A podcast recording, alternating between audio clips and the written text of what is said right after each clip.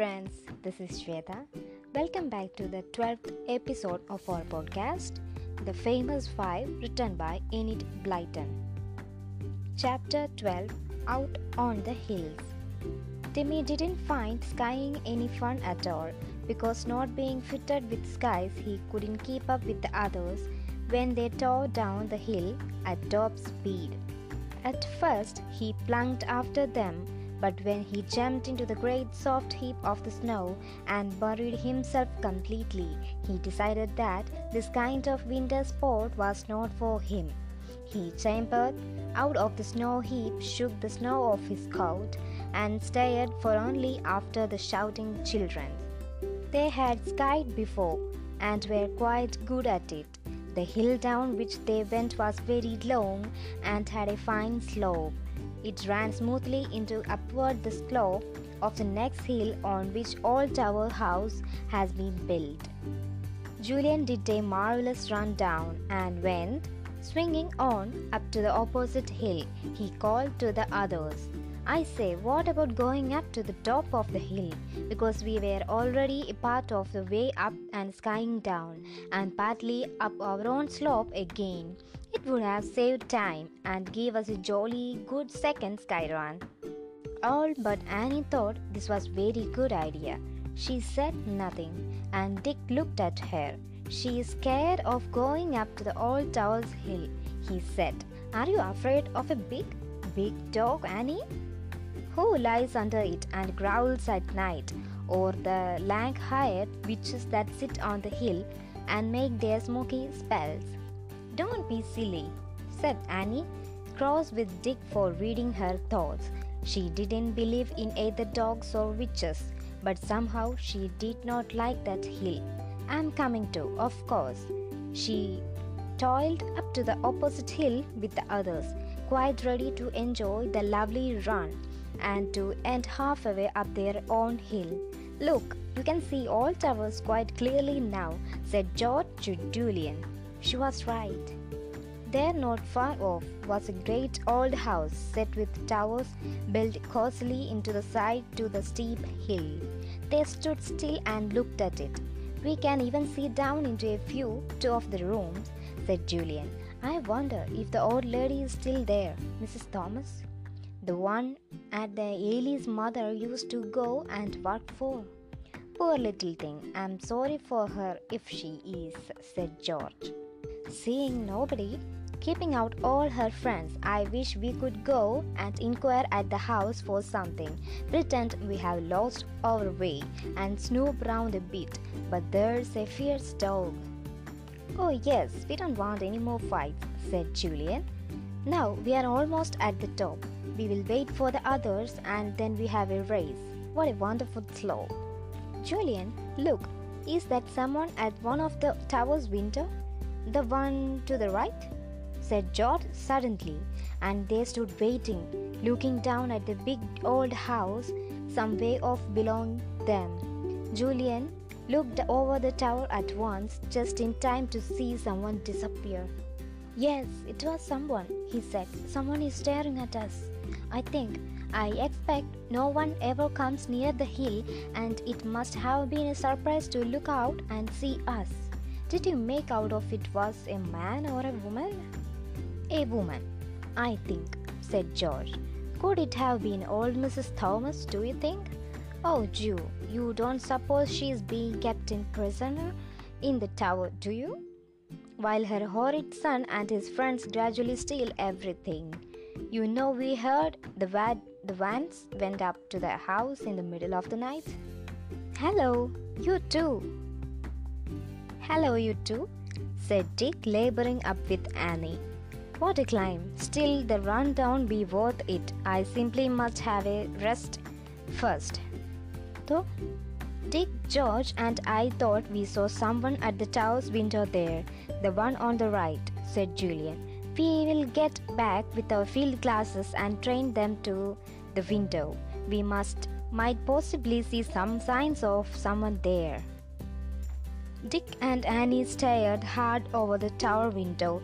As they looked, someone drew the curtain swiftly across. There, we have been seen, and we are not going to be encouraged to look at the old place, said Julian. No wonder there are strange stories about it. Come on, now let's start our run down. They set off together, each taking a different line. Whoosh!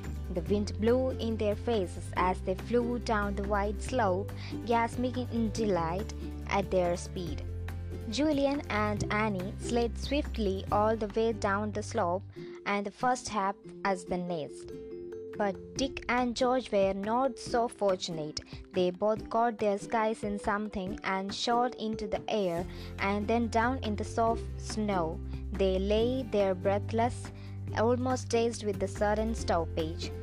Phew, said Dick at last. What a shock! Is that you, George? Are you all right?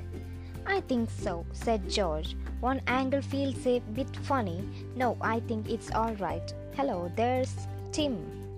He must have seen us fall and come, rushing down to help. It's all right, Tim. We were not hurt. It's all part of the fun. As they lay there getting their breath, halfway down the first slope, a loud voice shouted in the distance. Hey there, you keep off this slope. Dick sat up straight at once. He saw a tall fellow wading through the snow towards them, coming from the direction of the old towers, looking angry. We we are only skiing, shouted Dick. And we are not doing any harm. Who are you? I am the caretaker, shouted the man, nodding his head towards the old towers. The field towards belongs to the house, so keep off it. Well, come and ask permission of the owners, yelled Dick, standing up, thinking this might be a good way of having a look at the house. You can't, there's no one else here but me, shouted back the man. I'm the caretaker, I will tell you. I'll set my dog off you all if you don't want to say. That's funny, said Dick to George. As the man waded back through the snow, he says he is the only one in the house, and yet we saw someone in the right handed and uh, tower only a few minutes ago. The caretaker wouldn't have had time to go out here from the tower, so he isn't the only one in the house. There is something in the tower as well. Odd, isn't it? George held Timmy by the collar, and the time the man was speaking. Timmy had growled at the man's angry voice, and George was afraid he might fly at him. Then, if the other dog appeared, there must be a fight. That would be dreadful. Timmy might get bitten again. She and Dick tried their skies to see if they were still properly fixed after their fall, and they went gliding smoothly off again. The others were waiting for them at the top of the hill. Who was that man? What was he shouting about? demanded Julian. Did he actually come from the old towers? Yes, and a surly fellow he was too, said Dick. He ordered us to keep off that slope said belongs to the old towers and he was the caretaker. And when we were we said we would go and ask permission from the owners, he said he was the only one in the house, but we know different. Yes, we do, said Julian, puzzled. Why should it matter to anyone if we sky down at the particular slope? Are they afraid of we might see something in the house? As we did. And why tell a lie and say there was no one else there? Did he sound like a caretaker? Well, he didn't sound Welsh, said George, and I should have thought that any owners would have chosen some trustworthy from the village someone else, wouldn't you? This is all rather mysterious, and if you add it to all the strange noises and things, it's extremely curious, said Dick. In fact, I feel it might be worth inquiring into. No, said Annie. Don't let's spoil our holiday. It's such a short one. Well, I don't see how we can inquire into the matters, said George. I'm certainly not going to that house while the dog is there, and there's no other way of making inquiries even if they would get anywhere, which I'm pretty sure that they wouldn't. I say, do you know that it's almost one o'clock? said Annie. Please do change the subject. Isn't anybody hungry? Yes, I'm ravenous, said Julian. But as I thought it was only about half past eleven, I didn't like to mention it. Let's go in and have dinner. I vote we finish up that ham. They went to the hut, and there, standing the snow outside it, were two quart bottles of milk and a large parcel which Timmy at once went to. Wagging his tail eagerly, he gave a little bark. He says it's meat, so it must be for him, said George with a laugh. Julian tore off the paper and laughed too. Well, Timmy's right, he said. It's a big piece of cold roast pork. No ham for me then. I will have some of this. Pity. We haven't any apple sauce, said Dick. I love it with pork. Well, if you would like to wait while I make some on the stove with a few of the apples we bought began Annie, but the others refused at once. No one was going to wait at a minute longer for their meal than they could help, applesauce or not.